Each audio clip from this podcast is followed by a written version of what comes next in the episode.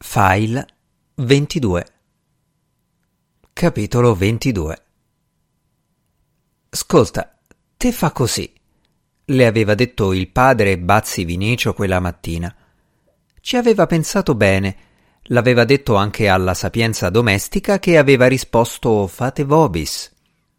Riguardo all'edificio, il caseggiato, no?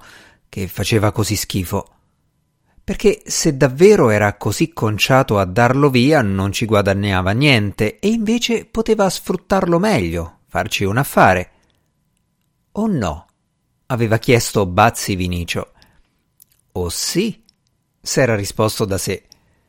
Certo, bisognava investirci un po' di dindini.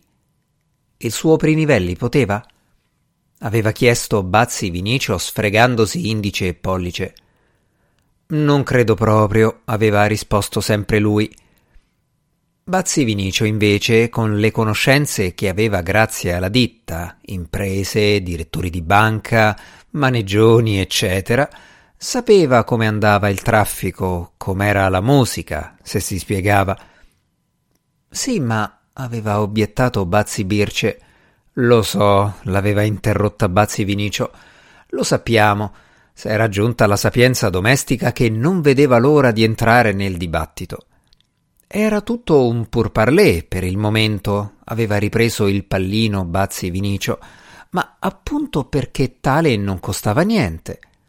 Quindi aveva pensato che fare una scappata in quel paese, magari in settimana, loro due, con un geometra suo amico, per dare un'occhiata al caseggiato non fosse una cattiva idea.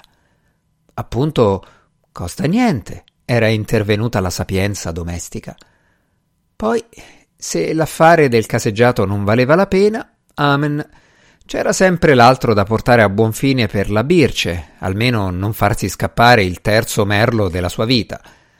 Se no, altro che ragnatele, aveva pensato Bazzi Vinicio. Alle quattro e trenta del pomeriggio di domenica, Bazzi Birce e il suo Prinivelli entrano nell'appartamento che il lungimirante Bazzi Vinicio ha comperato e intestato alla figlia. È privo di vita da talmente tanto tempo, non ne ha mai avuta in verità, che sembra stupito di vederci due persone. Le parole echeggiano, le piastrelle soffrono come ossa giovani, le persiane sono chiuse, c'è una penombra polverosa. Il Prinivelli quasi cammina sulle punte. Bazzi Birce davanti a lui avanza, elenca e sospira. Cucina, salotto, camera da letto, ripostiglio, cameretta, bagno padronale, bagnetto. Ah, dal salotto, terrazzino con vista sulla strada sottostante. Certo, bisogna arredarlo, nel caso che. dice Bazzi Birce. Nel caso che? abbocca il Prinivelli. Bazzi Birce non risponde. Passa qualche secondo di perfetto silenzio. I due si sono fermati davanti al bagnetto. Augusto Prinivelli capisce che il momento è topico, può diventare memorabile. Lo rovina un po' perché gli esce di bocca una frase mal concepita. Posso sposarti? chiede infatti. Nel senso se voglio sposarti? rielabora Bazzi Birce. Il Prinivelli corregge al volo. Vorresti sposarmi? Né il bagno padronale né il bagnetto sono ancora dotati di sanitari. È un pensiero che ritarda di qualche secondo la risposta di Bazzi Birce. Poi arriva. Sì. Il protocollo prevede un abbraccio. Si abbracciano. Bazzi Birce sospira allacciata al suo Prinivelli. L'Augusto si rivolge alla porta del bagnetto. Ti avrei sposata il giorno stesso in cui ti ho vista, confessa. Bazzi Birce tace che ha una ragione in più per sposarlo, ma si associa all'uscita dell'Augusto. Quanto deve durare un abbraccio?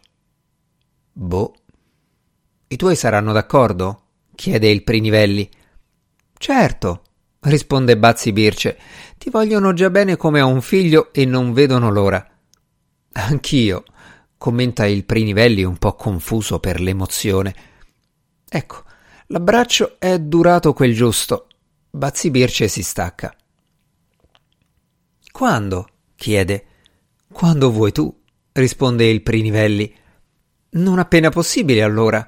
Giusto il tempo di sistemare l'appartamento, arredarlo, a maggior ragione se vogliono dei figli. No, no, fa il Prinivelli che vede l'ombra dell'orfano. Di figli non ne voglio. Nemmeno io, confessa Bazzi Birce. I figli, che palle. L'aveva detto così per dire. La cameretta diventa camera per gli ospiti. I muri di casa sono in attesa di capire quando cominceranno a vivere. La Birce fa due calcoli a mente. Qualche mese di fidanzamento ci vuole. Settembre. È la prima parola che non produce eco in quelle stanze vuote.